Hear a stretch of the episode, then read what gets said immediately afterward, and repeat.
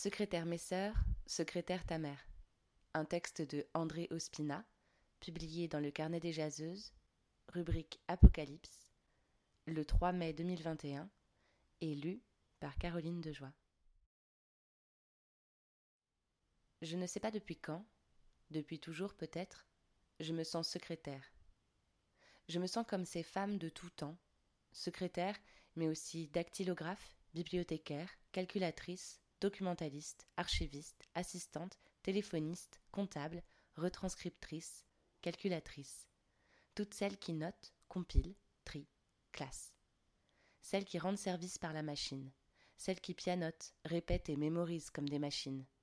Ces femmes dont le cerveau traite et ordonne les données des autres, puis mettent à disposition ces informations ou ces documents, dont elles ont parfois pris soin, comme s'ils sortaient de leur ventre.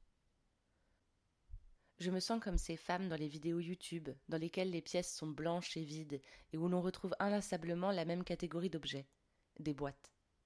Je me sens comme ces femmes qui ont des carnets dans leur sac à main et qui notent chaque livre, chaque film, chaque rendez-vous, chaque larme, qui glissent entre les pages chaque pétale ou chaque plume trouvée. Je me souviens d'un sketch d'un humoriste à la noix, vu quand j'étais petite. Alors qu'il demande à sa partenaire où trouver un préservatif, elle lui répond quelque chose comme Dans la petite trousse qui est dans la boîte qui se trouve dans le tiroir de l'étagère du bas.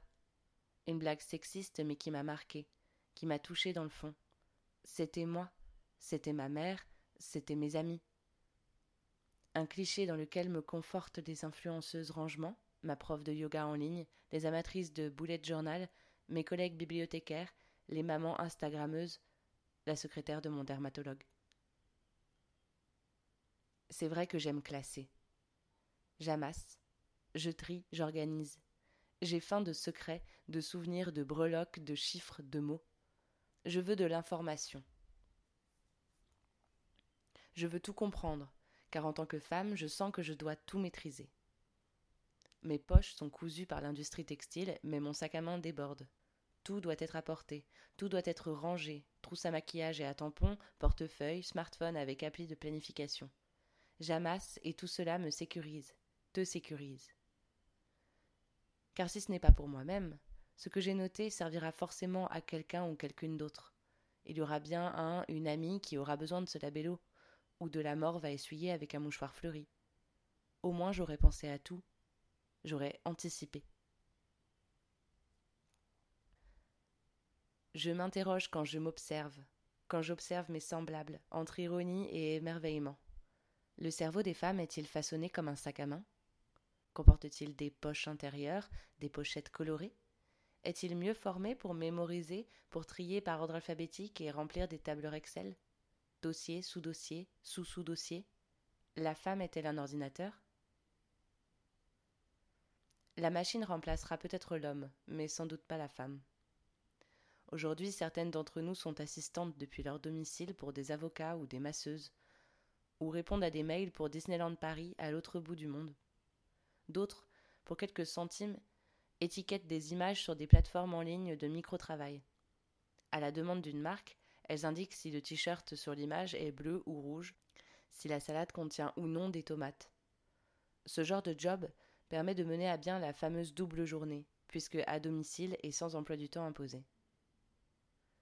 Avec le numérique toujours, tous les jours et gratuitement, nous sommes nombreuses à documenter nos vies, à classer sur les réseaux sociaux les images de nos petits plats, nos petits chérubins, nos petits maris, en les qualifiant hashtag famille, hashtag vacances, hashtag love, hashtag bonheur. À notre insu, cela permet aux marques de mieux nous comprendre, de nous vendre leurs produits, pour ni plus ni moins dominer le monde. J'imagine le corps féminin du futur. Un corps toujours domestique, cloîtré à domicile entre job nourricier et enfant, doté d'une connectique sans fil. L'ordinateur, qui se rapproche toujours plus près de la peau, aura alors traversé cette frontière. Lui et elle ne feront qu'un. La 5G sera loin derrière nous, et le monde ne sera plus qu'un vaste réseau Wi-Fi dont les relais seront sans distinction les corps et les objets. Nœuds au sein desquels les données se créeront et s'échangeront, dans le seul but d'alimenter le capitalisme globalisé. Pour les plus grandes entreprises, les femmes trieront les données des consommatrices en les distribuant par la pensée directement dans leur corps, découpées en parties thématiques. Pratiques culturelles dans les yeux, préférences amoureuses et sexuelles dans le bas du dos, habitudes alimentaires sur la pointe de la langue. Elles indexeront les informations qui permettront d'analyser les individus. Cette femme du futur pourra vendre ce qu'elle aura classé, mais on ne la paiera pas pour le matériel utilisé, son corps, son énergie vitale, son espace mental, son hardware, un mot alors devenu désuet. J'ai souvent le sentiment que mon corps est utilisé comme espace de stockage. Je me sens disque dur, femme classeur. Mes doigts sont des onglets, mon ventre est un dossier, mon cul un placard à archives suspendues. À l'aide de mes extensions, mes boîtes, mes carnets, mes applis, je mémorise l'inutile, je remplis mes trousses et mes vides déjà trop pleins de trésors dont tout le monde se fout. Et quand j'échoue à me souvenir, la contrariété est forte. Car je les vois autour de moi. Les autres font encore plus de listes, elles savent planifier, budgéter. Ça fait bien marrer les étourdis, ça fait bien marrer les hommes surtout. Mais sans ça, sans elles, est-ce que vos frigidaires seraient approvisionnés? Est-ce que vous auriez encore des amis ou des promotions? Est-ce que vous pourriez être artiste, philosophe ou glandeur? Nous sommes vos mémoires, vos mères, vos secrétaires. Toi, mon collègue, mon ami, mon patron, mon mari, tu dois te brancher à moi pour te rappeler l'heure de ton rendez-vous, la date d'anniversaire de ton enfant, le titre de ton film préféré. Je prends tout en note, même quand je te déteste. Au moment même de notre rencontre, j'ai déjà un tiroir à ton nom dans mon cerveau, où tout ce qui te concerne est bien rangé. Tu le sais, dans mon sac, j'ai tout ce dont tu as besoin, car c'est ma fonction. Et parce que je suis généreuse, je te crée un Google Agenda. Je te planifie des rappels, je saurai de toute façon avant toi quand tu auras faim ce que tu dois faire demain, ce que tu vas dire durant cette réunion et à qui. Et dans cinq ans, je m'en rappellerai encore. Ça pèsera lourd, mais je rajouterai des agendas dans les trousses, des listes dans les boîtes, des pochettes dans les plannings. Je serrerai plus fort les élastiques des dossiers pour qu'ils puissent fermer, et ça ne craquera pas, car si ça craque, je ne serai plus rien, et toi encore moins. J'étais Siri bien avant qu'elle n'ait une voix de femme. J'amasse et j'analyse depuis toujours les données, tout ce qui est pratique, domestique, personnel.